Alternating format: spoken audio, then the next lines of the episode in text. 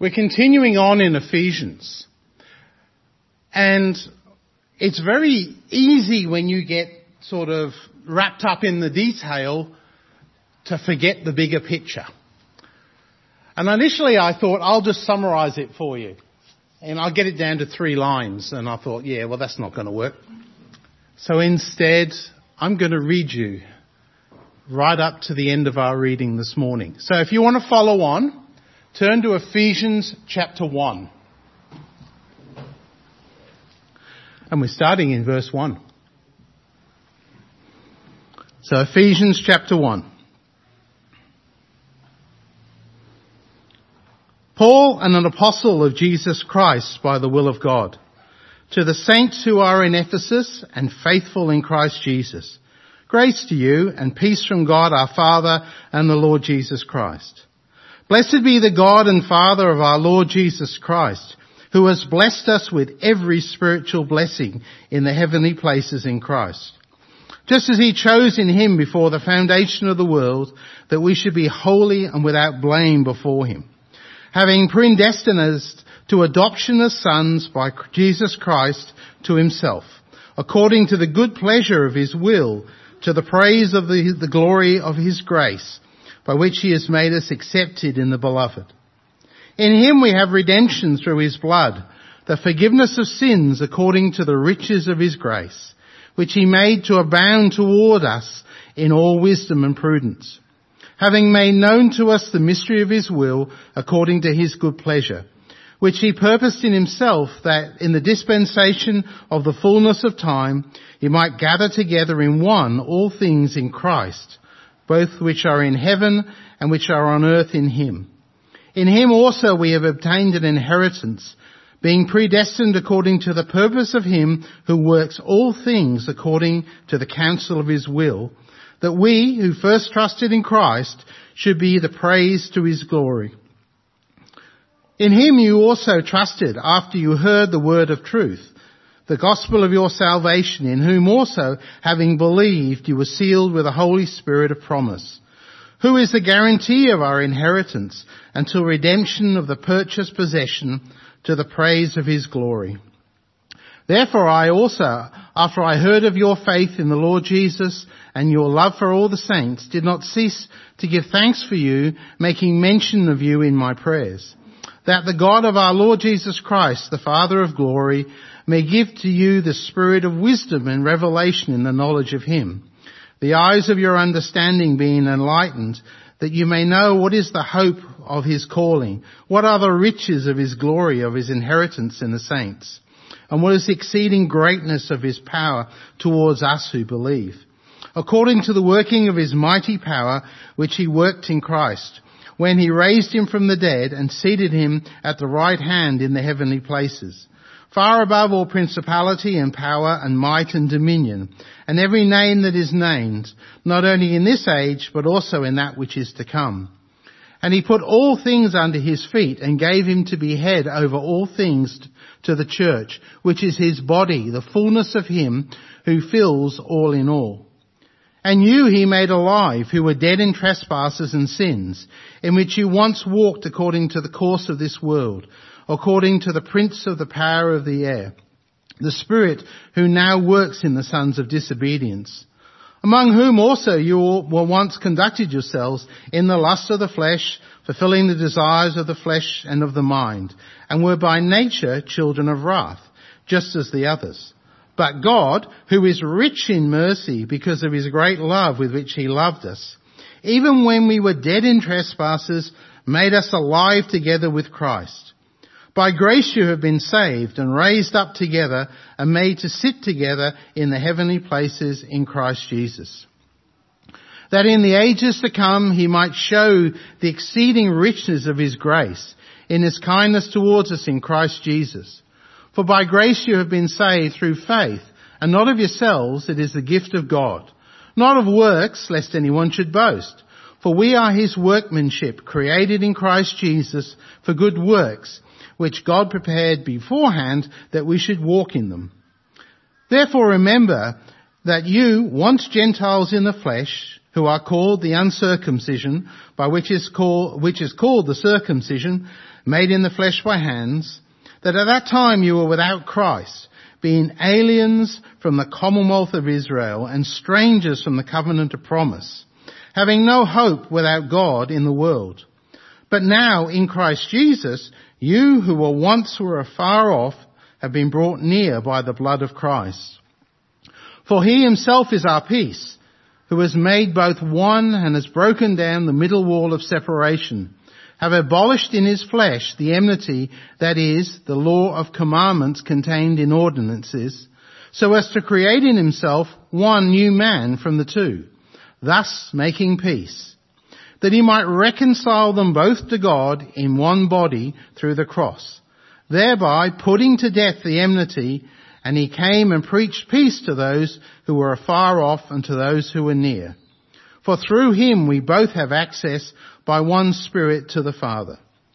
Now therefore you are no longer strangers and foreigners, but fellow citizens with the saints and members of the household of God, having been built on the foundation of the apostles and prophets, Jesus Christ himself being the chief cornerstone, in whom the whole building being fitted together grows into a holy temple um, in the Lord, in whom you are also being built together for a dwelling place of God in the Spirit.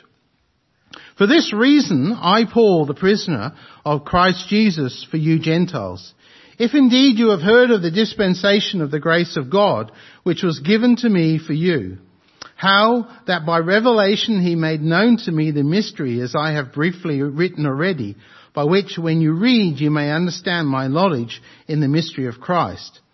That in other ages um, was not made known to the sons of men, as it is now, being revealed by the Spirit to his holy apostles and prophets. That the Gentiles should be fellow heirs of the same body, partakers of his promise in Christ Jesus through the gospel, of which I became a minister according to the grace uh, sorry, the gift of the grace of God given to me by the effective working of his power. To me, who am less than the least of all the saints, this grace was given, that I should preach among the Gentiles the unsearchable riches of Christ, and to make all see what is the fellowship of the mystery which from the beginning of the ages has been hidden in God, creating uh, all things through Christ Jesus uh, to the intent that now the manifold wisdom of God might be made known by the church to the principalities and powers in the heavenly places, according to the eternal purpose which he accomplished in Christ Jesus our Lord, in whom we have boldness and access and confidence through faith in him. Therefore I ask that you do not lose heart at my tribulations for you, which is your glory. It's a big reading. And summarizing it is just a big job. This idea of we've been blessed just so enormously. You think about riches, and it's going to come up in this passage. Close your eyes for a second. Everybody has either seen The Gold in Fort Knox, a pirate movie where they have treasure, a mummy movie where they have treasure. I want you to picture it all that gold just running down in mountains. According to God and His riches, it's chicken feed, which for those who don't read spy novels, it's loose change. This is the riches of God. And we're not talking about lumps of gold, but rather this um, plan that God has had to bring us from dead in sin to alive in righteousness. But more than that, there's a second part to it. To take the two, Jews and Gentiles, and bring them together into one. And that's my 10 second summary of the first two chapters with all that picture in your mind, Paul then goes on to say, for this reason, I, Paul, the prisoner of Christ Jesus, for you Gentiles. And he's going to explain that as we go through the passage. And I won't read it again, um, since we've just done that. Paul's going to go on in verse 14 to enter into another um, prayer. And he sort of digresses a little bit before that.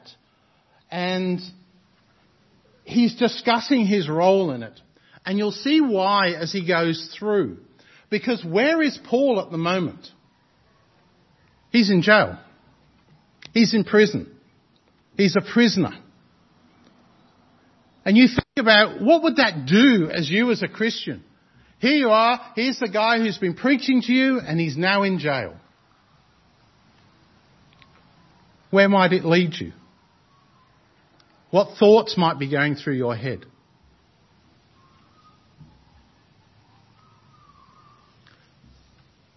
So Paul starts off, for this reason I, Paul, the prisoner of Christ Jesus, for you Gentiles. Now, an interesting way of saying it. I'm a prisoner of Christ Jesus for you. Turn that around. I'm not there because I've been bad. I'm not there because I've broken the law. I'm in prison for you, for Christ Jesus.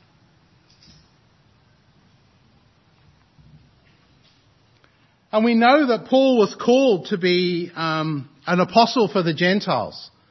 It says so, and he recounts his conversion um, in a number of places in Acts, where you're told in 9, and then he recounts it in 22 and also 26, as he's um, giving evidence in some of the trials um, as part of that uh, imprisonment. And in verse chapter 9, uh, verse 13, he, this is um, when Paul's first converted, known as Saul. Then Ananias answered, Lord, I have heard from many about this man, how much harm he has done to your saints in Jerusalem. And if you remember, Saul was out there persecuting the church. And here, and he has authority from the chief priest to bind all who call on your name. But the Lord said to him, Go for he is my chosen vessel of mine to bear my name before the Gentiles kings and for the children of Israel.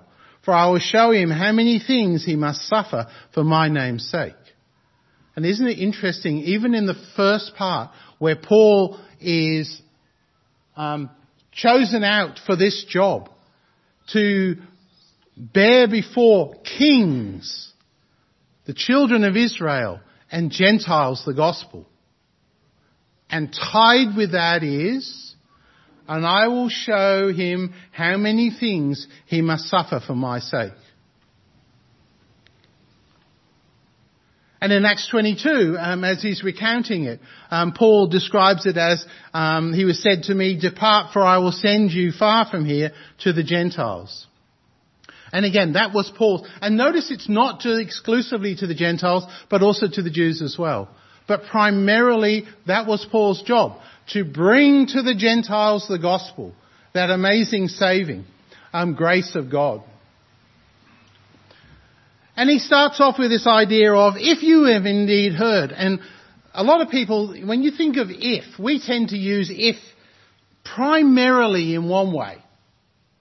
And that is, if it doesn't rain, I'll do this. And that idea of uncertainty. But we also use it in another way. And the example is, if you do not know the day of your death, you should be prepared now. Now, in that, are we uncertain? A little bit, but we're not uncertain about dying. It's just we don't know when. And you could rewrite that as since since you don't know the day of your death, and can you see that he's using, um, well, I'm saying to you, he's using if in that way rather than the other. The expectation is that it, they do know um, that Paul was uh, the apostle to the Gentiles.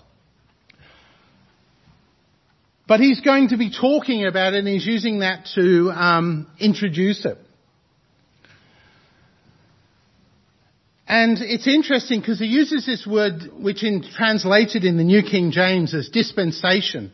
Uh, and the easiest way to think of it, so it um, I don't like you. Uh, I don't know whether you like big words. I don't. I'm sure that someone invents big words in English to confuse people. But basically the idea, it comes from two words and they have the idea of law and house. So it's the law of the house. Alright? The stewardship, the management, how the house is supposed to be run. So the idea that Paul's been given stewardship of the grace of God to the gent, to bring it to the Gentiles. So his job has been given to bring that to the Gentiles, to administer the grace of God to the Gentiles. Not that he's doing it, but by bringing the gospel.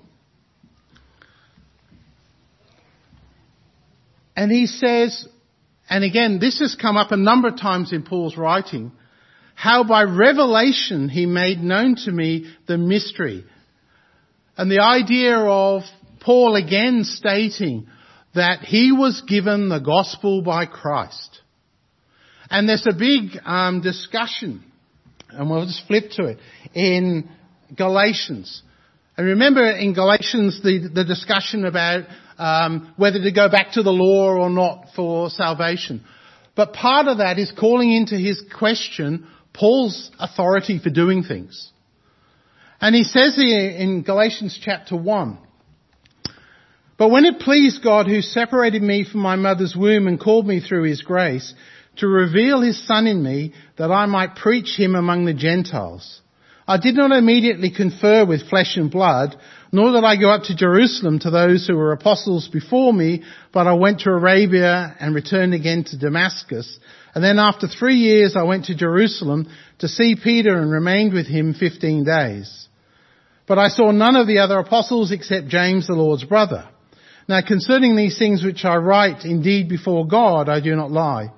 Afterwards I went into the region of um, Syria and Cilicia, and I was known by face to the churches of Judea who were in Christ. But they were hearing only that he who formerly persecuted us now preaches the faith which he once tried to destroy. And they glorify God in me. And so, not only was Paul received this by revelation, but he was known, it's, it's interesting. Um, my son became a policeman and then changed IT. He now has a, um, a nickname, the cop who became, who went into IT. And that's Paul's nickname. The persecutor who went into preaching. Who went into proclaiming the very thing that he was persecuting. And he argues in Galatians that, no, I didn't get it from anywhere else. It was a direct revelation from Christ. Not only did he get this revel, um, by revelation, but look at what he calls it, mystery. And they've been touched on this in the previous chapters, and that's why I wanted to go back and read it. When we think mystery, what do we think of? Well, I think of um, Agatha Christie or Something like that. You know, the mystery novels where you don't know where the ending is. But here it's this idea of that which was kept hidden. That which wasn't available, wasn't shown. Alright? Um, and, he, and again, he's, he's described what this was in the previous chapters, but he's highlighting it again. Because he says, as I've briefly written already, chapter 1 and 2, brief description,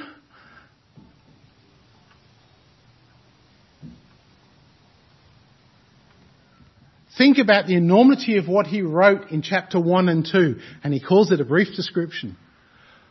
And that's why you think about the enormity of what God has done.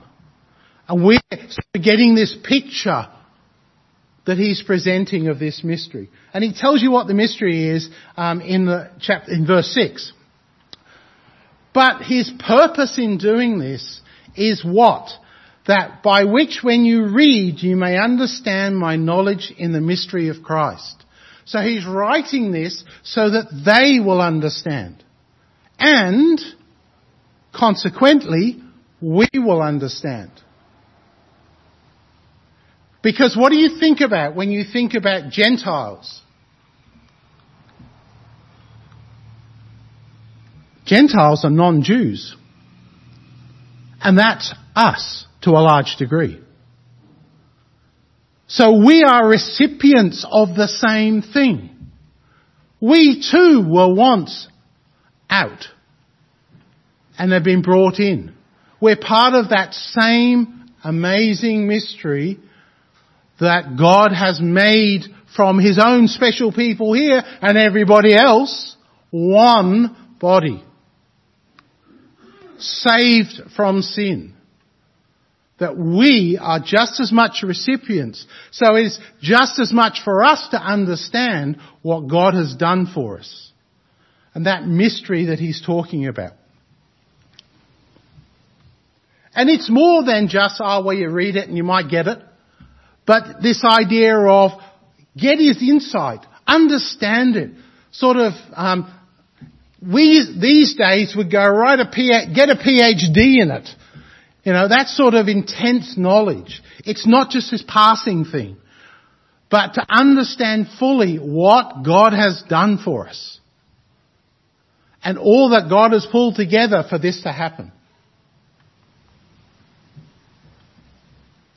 And it's not like nobody knew anything. It's not the mystery in the sense of people didn't know that something was coming.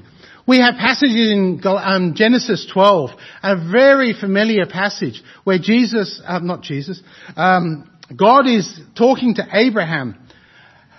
And he says to him, and this is that promise that Abraham was given. Get out of your country, from your family, and from your father's house to a land that I will show you. I will make you a great nation. I will bless you. I will make your name great, and you shall be a blessing. I will bless those who bless you, and I will curse um, him who curses you. And in you all the families of the earth shall be blessed. And so yes, the Jews, the special people, the descendants of Abraham. But it was always bigger. There was always this, in you all the world will be blessed. So the hints were there, even though it wasn't spelled out. But even within um, what Steve was saying last week was that the, the Jews were supposed to be something special to the Gentiles. An example. A light. But yet God had bigger plans. And that was no more Jews, no more Gentiles. And so this, this promise was kept hidden. And we got those hints. And there's lots of other passages, and I'm not going to go through them all. But now he says it's fully revealed. You know it. It's been revealed by the holy, um, the apostles, holy apostles, the prophets, and by the Spirit. And we talk about John 15, where um, Jesus gave the promise of the Spirit. But when the Helper comes who I will send to you from the Father, the Spirit of truth who proceeds from me, from the Father, he will testify of me.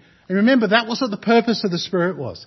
To come and bring that gospel um, as they took it out, um, starting in Jerusalem. And what was this great mystery? At the core of, the, of this, Christ died, salvation, and that both Jews and Gentiles will be co-sharers. Joint heirs. Now imagine this. Picture Jesus and you're a joint heir. You're a joint sharer. Not Joe Bloggs. Not, oh, I've just inherited a house down the road. I am a joint inheritor with Christ. And so are you. And so are the Jews and the rest of the Gentiles. And all that God put in place for this to occur. And He's destroyed any distinction that was between them. You think about passages like Ephesians 2, um, where it's been referred to earlier. For he made in our, um, he made himself, sorry, I'll start again. For he himself is our peace, who has made both one and has broken down the middle wall of separation, have abolished in his flesh the enmity that is the law of commandments contained in the ordinances, so as to create himself one new man from the two, thus making peace, that he might reconcile them both to God in one body through the cross therefore putting, thereby putting to death the enmity. And he came and preached peace to you who are afar off and those who are near. For through him we both have access by one Spirit to the Father. And similarly in Colossians. And it's interesting, note the verses surrounding this.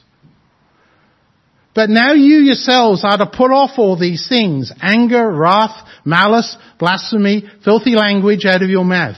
Do not lie to one another, since you have put off the old man with his deeds, and have put on the new man who is renewed in knowledge according to the image of him who created him. For there is neither Jew nor Greek, or Greek nor Jew, circumcised nor uncircumcised, barbarian, Scythian, slave nor free, but Christ is all and in all. Therefore as the elect of God, holy and beloved, put on tender mercies, kindness, humility, meekness, long suffering, bearing with one another, forgiving one another, and if anyone has a complaint against another, even as Christ forgave you, so you also must do. Now isn't it interesting? Behavior, behavior, and in the middle, the justification for it is there's no distinctions anymore. I'm going to come back to that in a minute. And in verse 7 he picks up and says, of which I became a minister according to the gift of the grace of God given to me by the effective working of his power. And minister here is the same word that's used for deacon. But it's not used in that technical sense of, you know, church deacon. Rather it's one who serves. So he's describing, I'm a servant or a, service to the grace of God given to me. I'm here to serve that, to serve God, um, and to serve that gift of grace, right? In bringing it about and delivering it to the Gentiles.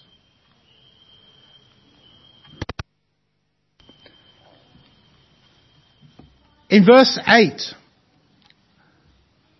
he picks up um, on something that comes up in a number of places.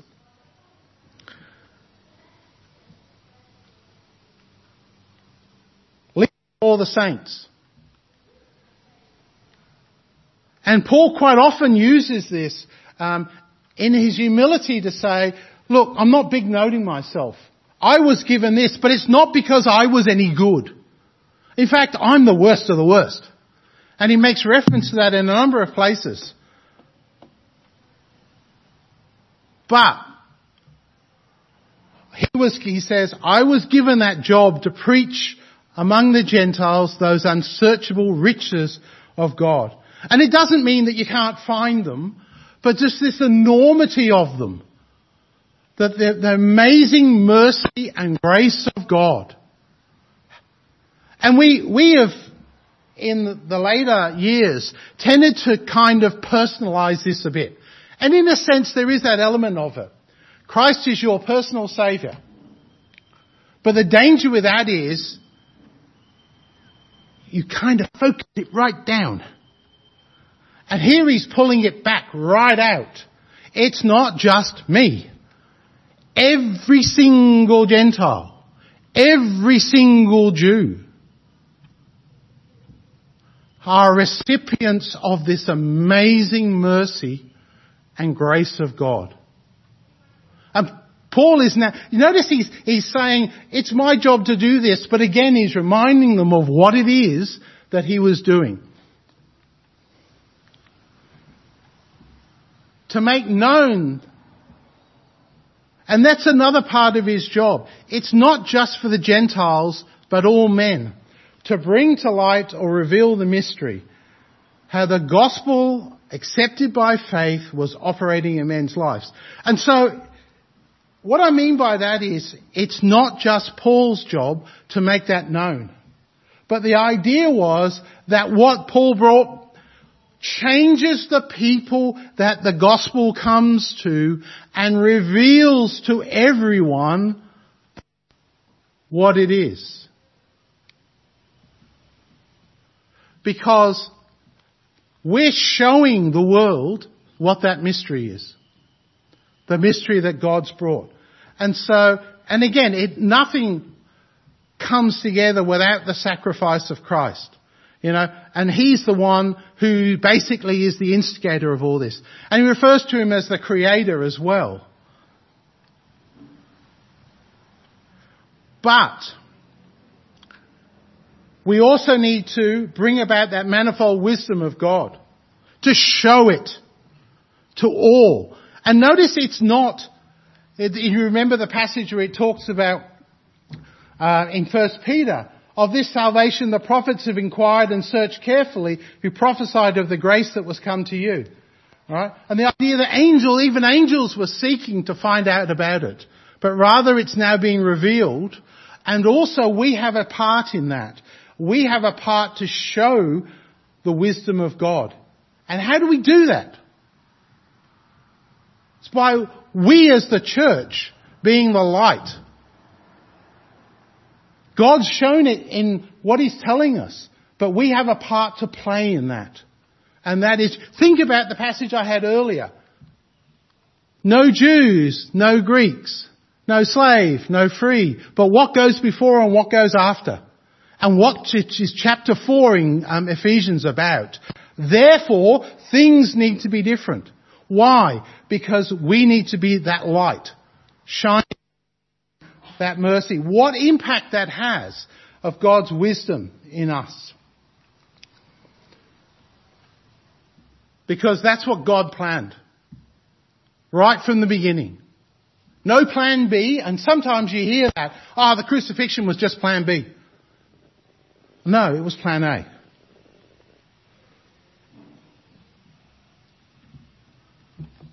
in whom we have boldness and access with confidence through faith in Him. Again, think about it. We have access to God. Think about how it used to be in the Old Testament, where you had the temple or the tabernacle surrounded by the outer one. And then you were on the outside. And only the priest could go in there, and only the high priest could go in there. But we have access to God. We have, and that boldness, that confidence that comes through it. And think about it in Hebrews. Seeing then we have a great high priest who has passed through the heavens, Jesus the Son of God. Let us hold fast our confession, for we do not have a high priest who cannot sympathize with our weakness, but was in all points tempted as we are, yet without sin. Therefore let us, let us therefore come boldly to the throne of grace, that we may obtain mercy and find grace to help in the time of need. Is that you?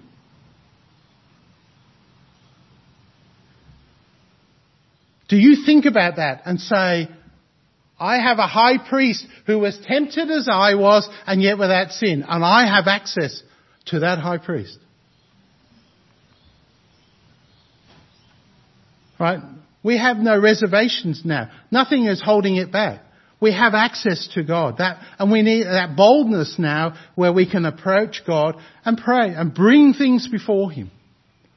Right? Knowing that He listens. And this is where I want to sort of conclude for today, because um, we're getting late. Therefore I ask that you do not lose heart at my tribulations for you, which is your glory. Think about the question I posed to you to start with. Here's Paul in prison. Why? Because of the gospel. What's one possible outcome? Oh, that's all too hard. I'm going. And yet, what does he say? This is the one in prison saying it. Do not lose heart. He's the one suffering. He's the one in prison for his faith. And he's the one calling us to not lose heart.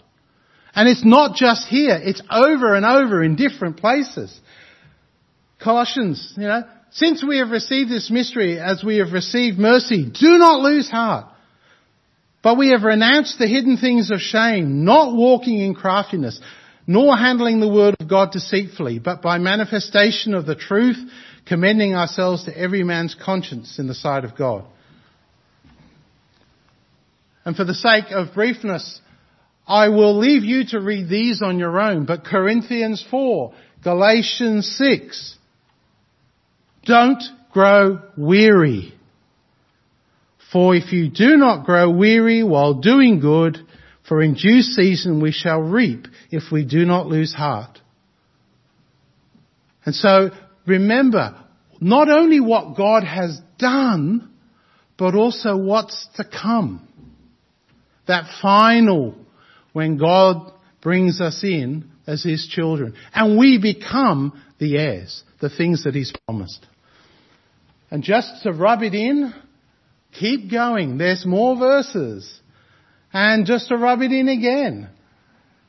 Therefore we also, since we are surrounded by a great cloud of witnesses, let us lay aside every weight and the sin which so easily ensnares us, and let us run with endurance that is set before us, looking into Jesus, the author and finisher of our faith, who for the joy that was set before him endured the cross, despising the shame, sat down at the right hand of the throne of God. For consider him who endured such hostility from sinners against himself, lest you become weary and discouraged in your souls. You have not yet resisted the bloodshed, striving against sin. And so then Jesus becomes the ultimate example of what he went through, the opposition that he faced, and yet he went through it. And we can too. But we need to endure to become that joint heirs. So that lessons for us. We too are recipients of that mystery. We're part of that same church. We have the same forgiveness. We have the same access to God. And again, we're to show the world the glory of God, His manifold wisdom. So don't lose heart. Suffering is momentary. Hardship. Giving you a hard time because you're a Christian. But endure as Christ endured that we may be presented to God perfect.